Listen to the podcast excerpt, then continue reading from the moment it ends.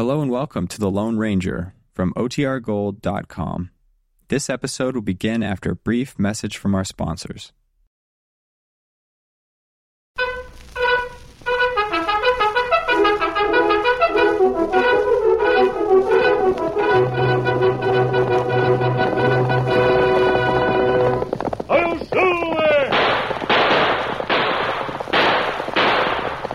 Fiery horse with the speed of light, a cloud of dust, and a hearty hi-yo silver, the Lone Ranger.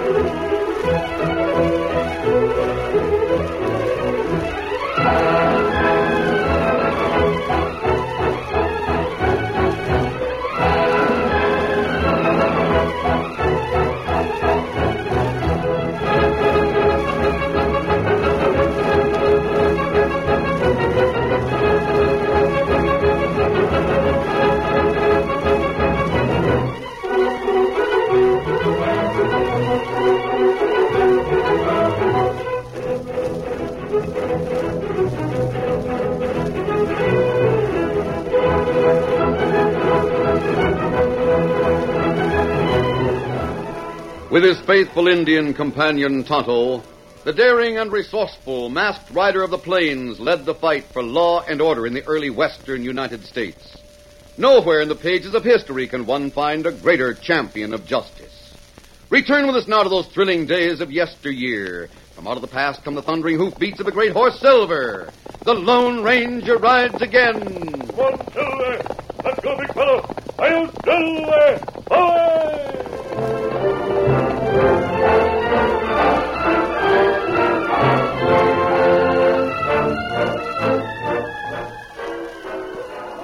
The Lone Ranger and Tonto had watered their horses in the wooded stream and were ready to continue on their journey. Tonto, there are those bloodhounds again. They seem to be heading in this direction. Ah. If prisoners escape, them come this way, maybe. Yes, they would head for the woods. Still, how long can they remain at large, I wonder? Not long, Kemosabe. Too many guards. Quiet, Tonto. In the reeds. There. Ah, me see him, Kemosabe. All right, you in the water, hiding in the reeds. It's no use. We see you. Come out of there. Kemosabe, him escaped prisoner, sure. Yes. Put down your guns. I give up. I couldn't breathe anymore. You're not guards, you're masked. But on the side of the law, I'm going to turn you in. You can't. You can't turn me in, please. Don't send me back to prison, not now. I'll go back, sure, I'll go back, but first you want to return to Kierville and get revenge on Jim Keppel. Your name is Fred Tracy. You were in jail for killing your uncle, Mike Fahey. That's right, except that I didn't kill my uncle. And I don't want revenge, if you mean killing Jim Keppel. And how did you know who I was? I recognize you. Your father was a friend of mine, Tracy, a good friend. I never thought I'd see the day when his son would go to prison for murder. I tell you, I didn't kill my uncle. I was framed by Jim Keppel. It's true. I think he couldn't even prove my uncle was dead. The evidence was planted. That's an old cry of people who get caught. I'm telling you the truth. I swear it. And why haven't you appealed your case? You've been in prison for more than a year. Yes, but it's useless trying to fight from there. You hurt yourself by making escape. Why you run away now? Because tomorrow I have one last chance to clear myself. How, I don't know. But I do know I want to keep Jim Keppel from taking every bit of property left by my Uncle Mike. He can do that? Yes. I've learned he's going to appear in court tomorrow to present papers that'll give my uncle's entire estate to him if they're accepted. I see. You want the estate. I don't. I don't want a penny of it. Whatever the papers are, though, they're fake. They'd have to be. You have anything to prove what you say? Nothing. Only my story and the knowledge that I'm innocent. Listen to those bloodhounds. They're getting nearer. Even if you were to prove your innocence, you'd have to go back to prison. You know that. Of course I do. I want to be free only long enough to do whatever I can. If I'm successful, I'll go back to prison knowing they'll let me out soon. If I'm not successful, then... well, anything after that doesn't matter. I'd like to hear your story, Tracy. It's too long. The guards will be here before I finish. Yes, I realize that. I realize that if you are innocent, I owe it to your father to try and prove it. You mean you'll help me? For one day. You've escaped from prison and are going back. Don't imagine it matters whether you're away one day or not. Dogs, guards, plenty near Kemosabe. Yes, I know, Tonto. We'll have to get away from here at once and use all the back trails we know. We need good start. Let me stir up ground, Kemosabe. High trail, maybe. Yes, do that, Tonto. Get on my horse, Tracy, while Tonto tries to get rid of your trail around here. I'll never be able to thank you for this. I don't want you to. When we get to my camp near Kierville, I just want you to tell me the complete story of why you were sent to prison.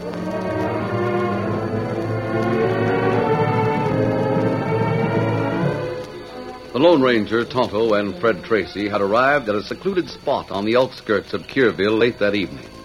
Their journey had been without incident, and Tonto was now arranging the tent. Me fix bed with plenty cover. You sleep while we gone. But first, Tracy, I want your story. You know some of it, I believe. I know that your uncle, Mike Fahey, and Jim Keppel were partners in various enterprises. That's right. And I worked for them as sort of manager, bookkeeper, and general everything. I see. One thing Uncle Mike didn't know was that Jim Keppel owned the White Yucca Cafe. He wasn't a partner in that. Is that important? No, except that the cafe was used as sort of a private headquarters by Keppel and the men he associated with away from business. I see. Now, what I know of the case is mere hearsay. But as I understand it, your uncle went to Frontier Town to get a large sum of cash from the bank there. Yes. That was a little more than a year ago. Huh? Uncle Mike and Keppel used the Frontier Town Bank for all their big transactions. We got tent all fixed now. Good, Tonto. Go on, Tracy. Well, on that particular morning, I was the one who was supposed to go to Frontier Town and pick up the money. Supposed to? You didn't go? No. At the last minute, Keppel said my uncle was going. He sent me out to his ranch. It's just a few miles from here. And gave me some instructions for Chad Berrigan. Yes, I've heard of him. He's Keppel's sidekick, isn't he? Yes, and was long before Keppel and Uncle Mike joined up. Anyway, at that time, Berrigan was running Keppel's ranch. Oh, something happened at ranch when you go there? Nothing. The place was deserted and no sign of Berrigan around. Yet at the trial, Berrigan testified he'd been there all the time and produced witnesses who swore they'd been there with him. And Keppel swore he'd never sent me on the errand. Well, you tell the truth. That frame-up... It is the truth.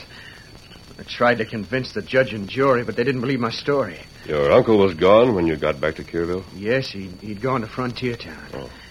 It's been proved he picked up the money at the bank and headed back for Kierville. But no one ever saw him after that. And find no trace of him, though. Not to this day. They take it for granted he's dead, but there's nothing to prove it. Didn't they find part of the money from the Frontier Town Bank among your belongings? Part of it, yes, a very small part. And there was blood on it, too. Uncle Mike's blood, they said. It was Keppel who suggested the search. Yet what they found was enough to convict you. On a trumped-up robbery charge. The jury wanted to convict me of murder, using Keppel's and Berrigan's testimony as a basis. There was no body, though. That's what the judge told them. Not a trace of the body.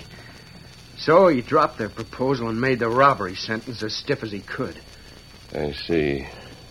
Tracy, what do you know of this paper Keppel is going to produce in court tomorrow?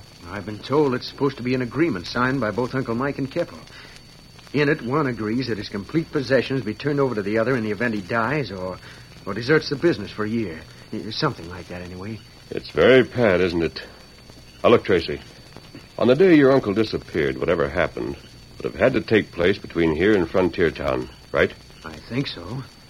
But you'll never find clues after a year. And if you did find the body after all this time... I don't want to think of it. Identification would be the important thing. How would you identify your uncle, forgetting his physical setup? Well, his clothes, for one thing. He always wore complete black outfits with a gray Stetson. Oh? And then, well, the most outstanding thing was the beaded belt. A beautiful, elaborate belt given him by Chief Manawanta. Chief Manawanta? Me known. One he prized so much, he always wore it. Come here, Tonto. Oh, Kemosabe. Tracy, look at Tonto's belt, will you? All right. Get near the fire, Tonto. Uh-huh. Yeah, that's it. Now, Tracy, was your uncle's belt anything like that? Why, yes. I didn't think there was another. Yes, like that, except that, well, his name was on the belt. Not in beads. It seems as if the beads had been left off where the name was written. You could do that to your belt, couldn't you, Tonto? Kemosabe. Take a few hours, maybe, but me do it. What are you going to do, stranger? I'm not quite sure yet. Maybe there's a way of making Keppel break so that he'll expose himself. We'll see. Well, we'll get going to Kierville, Tonto. If Keppel's not at the White Yucca Cafe, he'll be at his ranch, most likely. It'll be late when you get to Kierville. We'll make it by midnight. But before we visit Keppel, I think we'll see the sheriff first. Keppel can wait.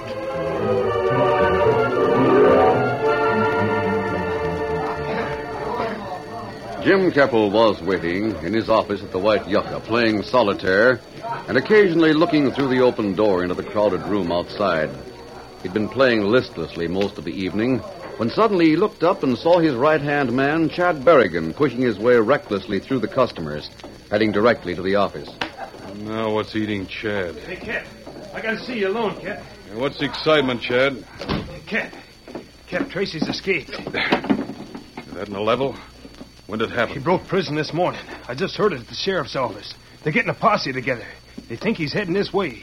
How do they know? Just guessing, I imagine. They say he's coming back after you. Yeah?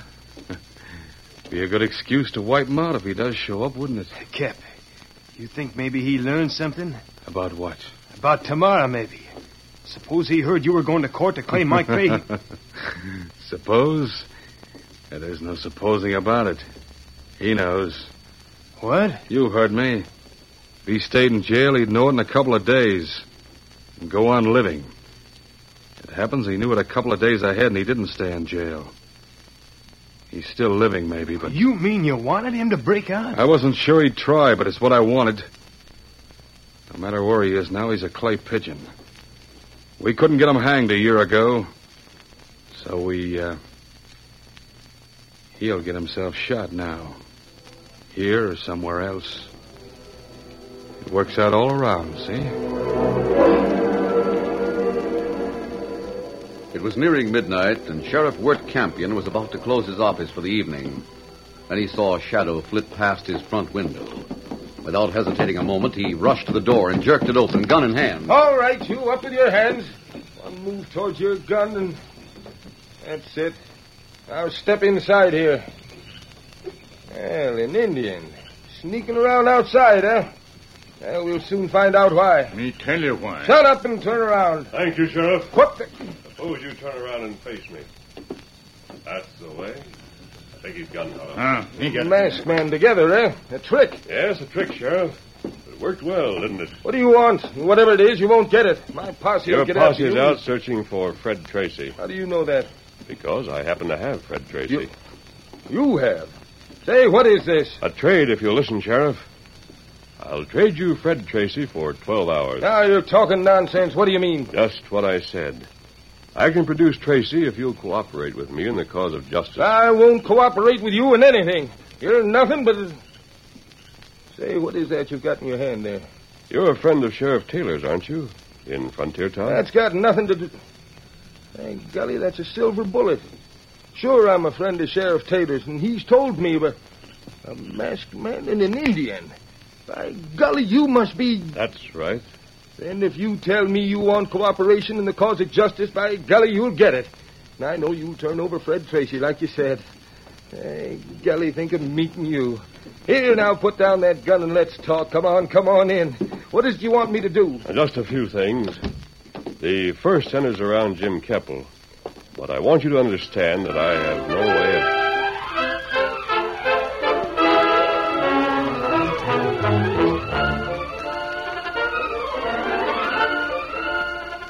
The curtain falls on the first act of our Lone Ranger story.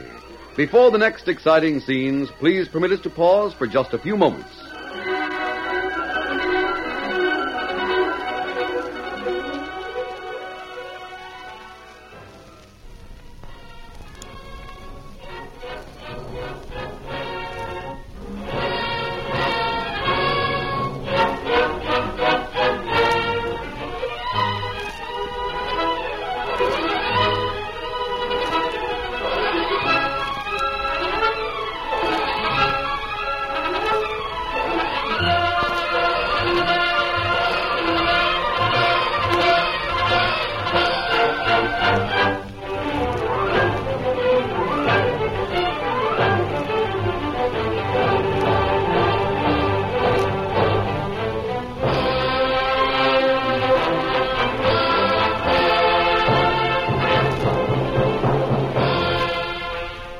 to continue our story.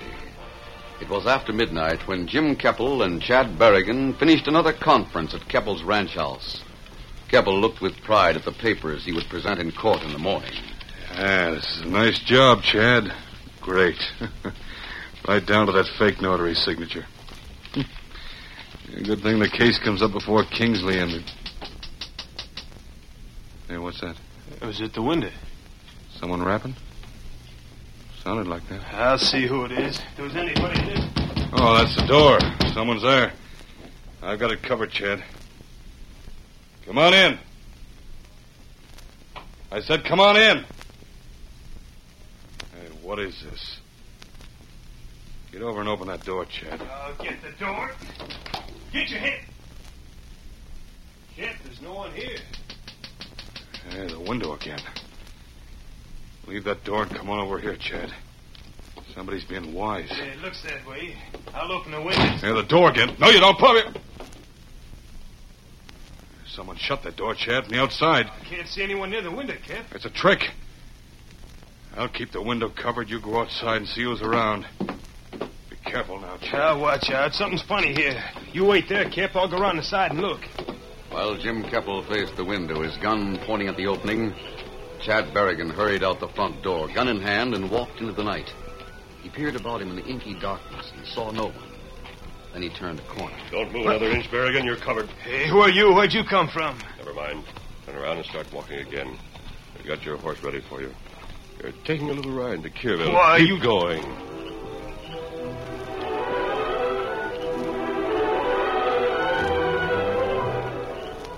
While Jim Keppel watched the window in his ranch house, his gun arm tensed, his whole being alert, the Lone Ranger and Tonto rode back to Kierville with the reluctant Chad Berrigan between them. It was shortly before dawn when the masked man and Tonto appeared once more, where the sheriff had been waiting most of the night in his office. Sheriff, we have Berrigan tied up. He's out in your stable. Is that all right with you? Oh, I'm afraid this is all too high-handed. I'm using my office to find the truth. Just wait till this is over, Sheriff. Now, that window tapping and door pounding nonsense didn't work on Keppel, did it? I'll bet he's back there fighting with phantoms right now. Yeah, he's on edge. And unless I miss my guess, he'll take off when dawn breaks and ride here. He'll want your protection in case Fred Tracy should be around. Sheriff, you look at Belt now. What do you think, huh? Well, I'll be doggone. It looks just like Mike Fahey's. Good. And the rest depends on how we use it. Yep. And if Jim Keppel will take to the bait. That's our one hope. Meanwhile, Tonto and I'll take Berrigan out a bit on the Frontier Town Road and get ready for our entrance. We'll keep an eye on Keppel, Sheriff.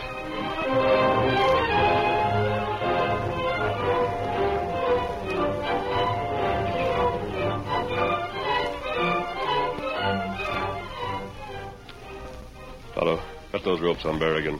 Remove that gag from his mouth. Do it, Kemosabe. There.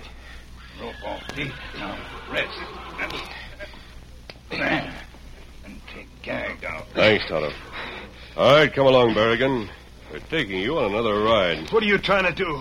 Where are we going? Just a short distance down the Frontier Town Road this time, so we can ride back as if we'd been someplace. Where's that? Don't ask questions. Just do as you're told. Here, take this belt, Berrigan. Hey, oh, you look startled. It does look like Mike Fahey's belt, doesn't it?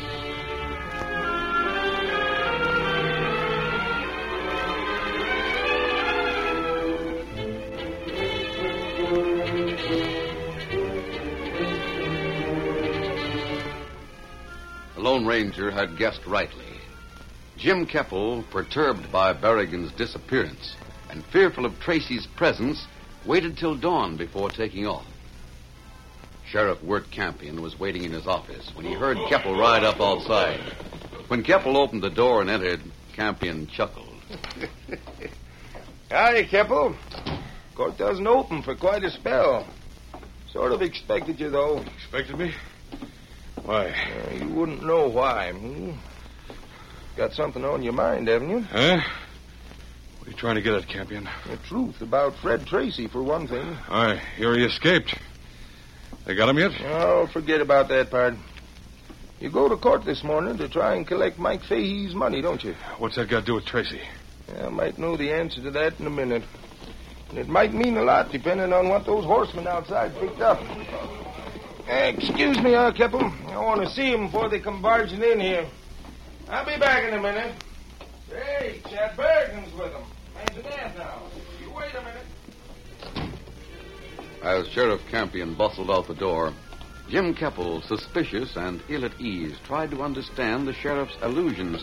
He walked to the window and saw a sight that made the blood drain from his face. The sheriff told the truth.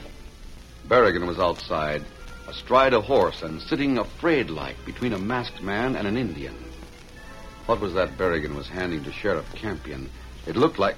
But no, that couldn't be. Mike Fahey's belt? No! He had no time to debate the question with himself. As the three horsemen took off again, Keppel hurried to the center of the room. Sheriff Campion entered. I just learned a lot of things, Keppel. Yes, sir. Like to have a look at this belt? Why should I? I thought you might find it interesting. Now, just take a look at this belt, will you? Strangest belt I ever did see. It's exactly like the one Mike Fahey used to wear. The room began to spin around as Keppel eyed the beaded belt the sheriff placed on the desk.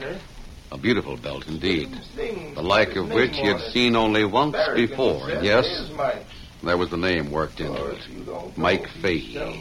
This was a trap. Did Campion think he, Keppel, would react to it? Did Berrigan reveal the truth, or...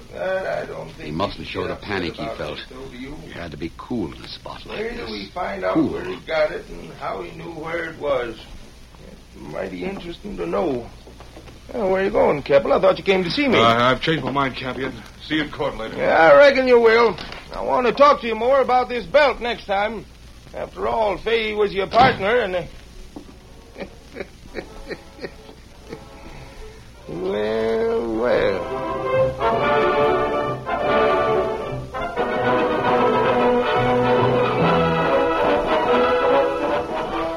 Outside the sheriff's office, Jim Keppel walked slowly to give an air of composure, just in case Campion was watching him from the window. But he walked slowly, more because his legs were wobbly, as was his mind. Nearing his horse, and with no one in sight, he talked to himself. Yeah, but Chad wouldn't squeal. Why should he? Maybe Tracy's come back with some information. No, that's foolish. Where would he get it? That beaded belt with Fahey's name. He must have found the body, sure enough. Why did Campion let me walk out if they did? He was acting funny and smart-like. Maybe he's just playing a cat-and-mouse game. I wonder. I better ride away from here, Pronto. Here I am, Bullet. Steady now. Yeah, that's it. All right, get up, Bullet. And what'll I do?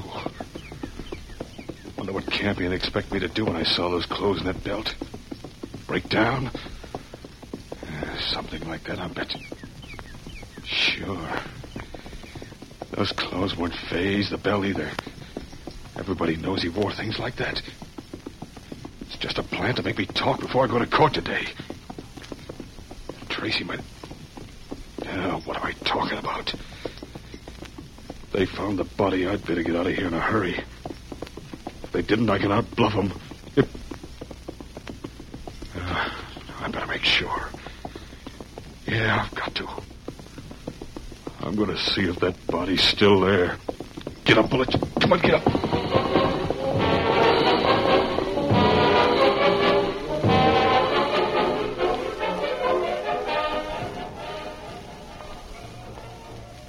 Jim Keppel made his way to the cave where Mike Fahey's body had been left more than a year ago. A cave deep in the hills and hidden from view. He made his way stealthily so that no one could see, hear, or follow him. And if they did, they hadn't. He was in the far reaches now, walking steadily, his heart beating louder than the steps that seemed to echo around him from all sides. And now he was at the turn that would give him the answer he sought. He closed his eyes for a moment, then opened them as perspiration fell from his brow. Now if... Ha! Ah, it's here! That body's still here. They didn't find it. The body or the rest of the money. Ha! They didn't find the body. They have now, Keppel. No. No, they'll never find your body either. Too slow, Keppel. Oh. Too slow mentally, too.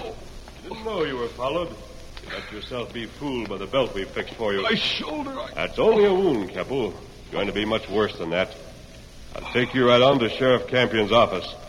Tonto should have arrived there with Fred Tracy by now.